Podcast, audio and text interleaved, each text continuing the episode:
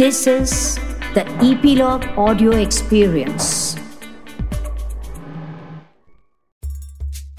आखिर अम्मी को शेख चिल्ले के लिए एक अच्छी सीरत वाली दुल्हन मिल ही गई उसका नाम फौजिया था फौजिया के पिता शेख के पिता को जानते थे और जब वो कई बरस पहले शेख से हकीम जी के घर मिले थे तो उन्हें शेख पसंद आ गया था।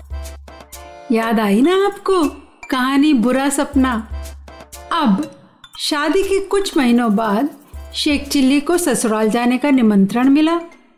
वो अपने सबसे अच्छे कपड़े पहनकर सुबह सुबह ही निकल पड़ा।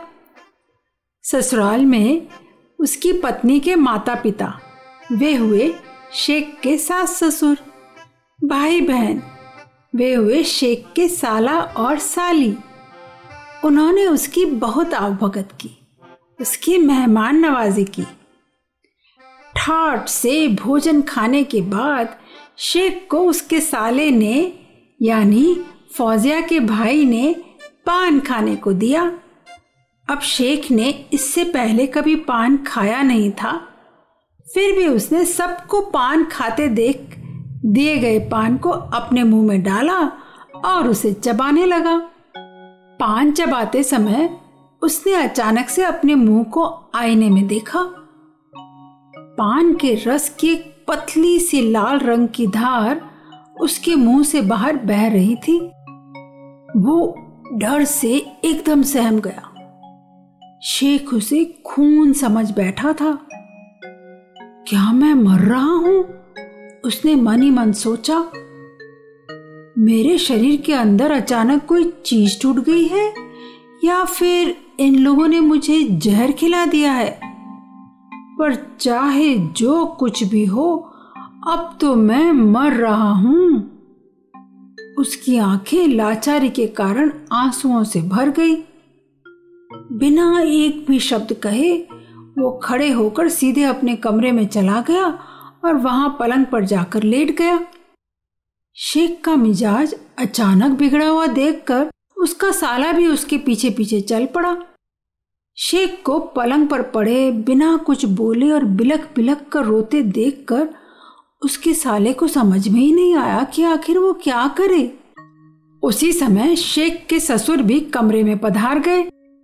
बेटा, मुझे बताओ, तुम्हें क्या हुआ है? उन्होंने शेख से पूछा। क्या तुम्हें कहीं दर्द हो रहा है? अब्बू, मैं मर रहा हूँ, शेख ने ऐलान करते हुए कहा। मेरा खून मेरे मुँह से रिस रिस कर बाहर निकल रहा है। फिर उसने पान के लाल रंग की ओर अपनी उंगली से इशारा किया। ससुर ने अपनी हँसी को दबाते हुए पूछा, क्या बस इतनी सी बात है?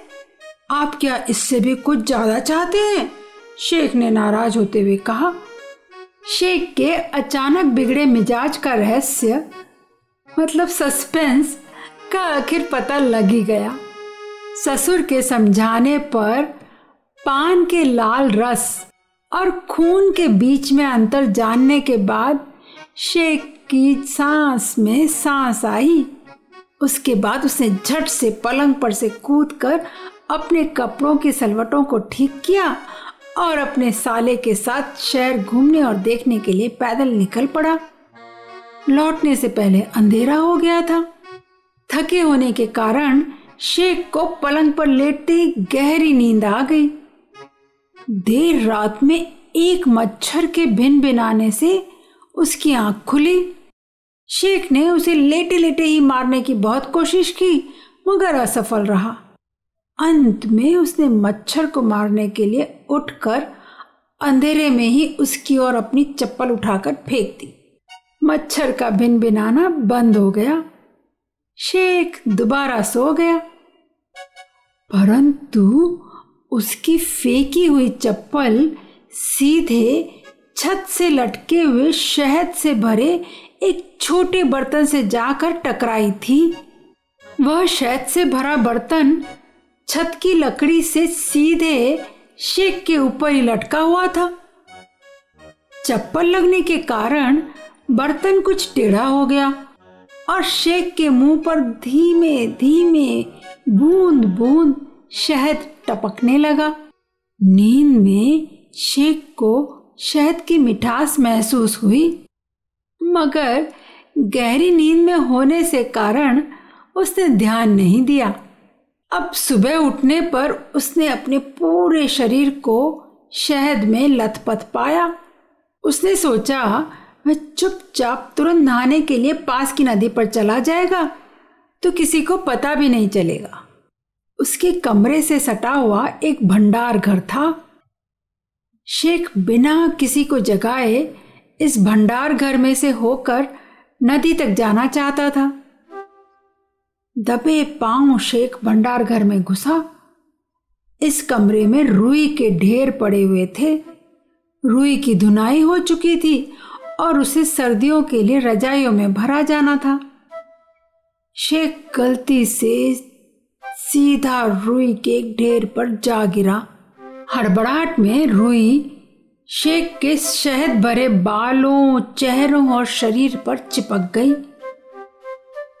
वो रूही में लिपटा हुआ कमरे के पिछले दरवाजे को तलाश रहा था ताकि जल्दी से नदी तक जा सके। तभी उसकी साली भंडार घर में कुछ लेने के लिए आई। वो एक अजीब रोईदार आकार को देखकर डर गई और ज़ोर से भूत भूत चिल्लाते हुए कमरे में से तेज़ी से बाहर भागी। तभी शेख को पिछला दरवाज़ा मिल गया और वो रुई में लिपटा हुआ जल्दी से नदी की ओर दौड़ा। उसने जो अनुमान लगाया था ना, उससे नदी कुछ दूर थी। रास्ते में भेड़ों की एक बाड़ थी। शीप का एक फेंस जहाँ खूब सारी भेड़ें झुंड में खड़ी थी। रुई से लिपटा हुआ शेख दो चार मिनट सुस्ताने के लिए वहाँ बैठ गया।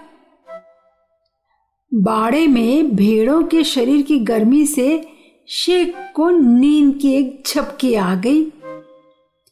रात में मच्छर के कारण ढंग से सो भी तो नहीं पाया था ना? तभी उसे भेड़ों के बीच दबे पाँव कोई चलता हुआ दिखाई दिया। वो एक चोर था।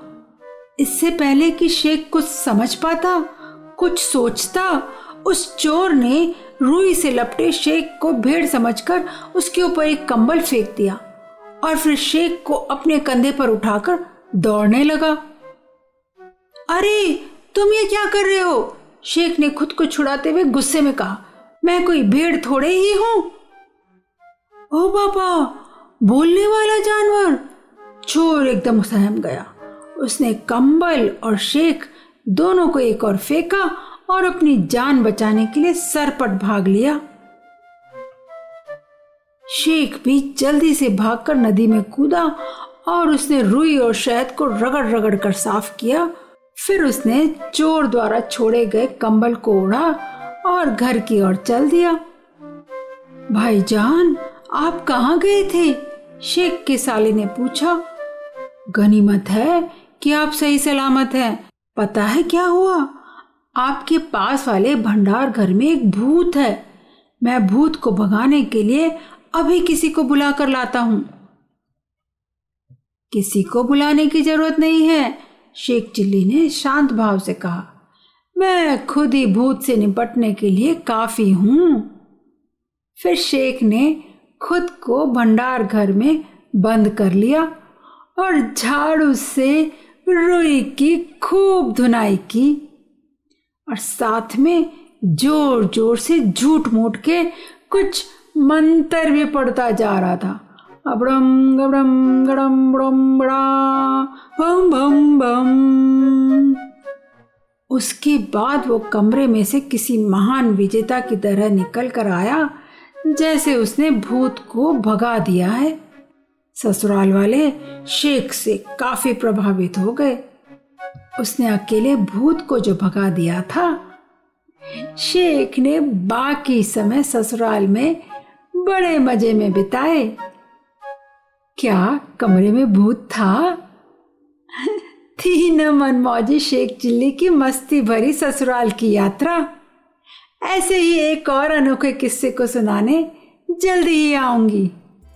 तो यह था शेख चिल्ली का एक रोचक, मज़ेदार किस्सा। इसी कड़ी को आगे बढ़ाते हुए जल्द ही लेकर आऊँगी एक और मनोरंजक किस्सा, मस्त मौला शेख चिल्ली का।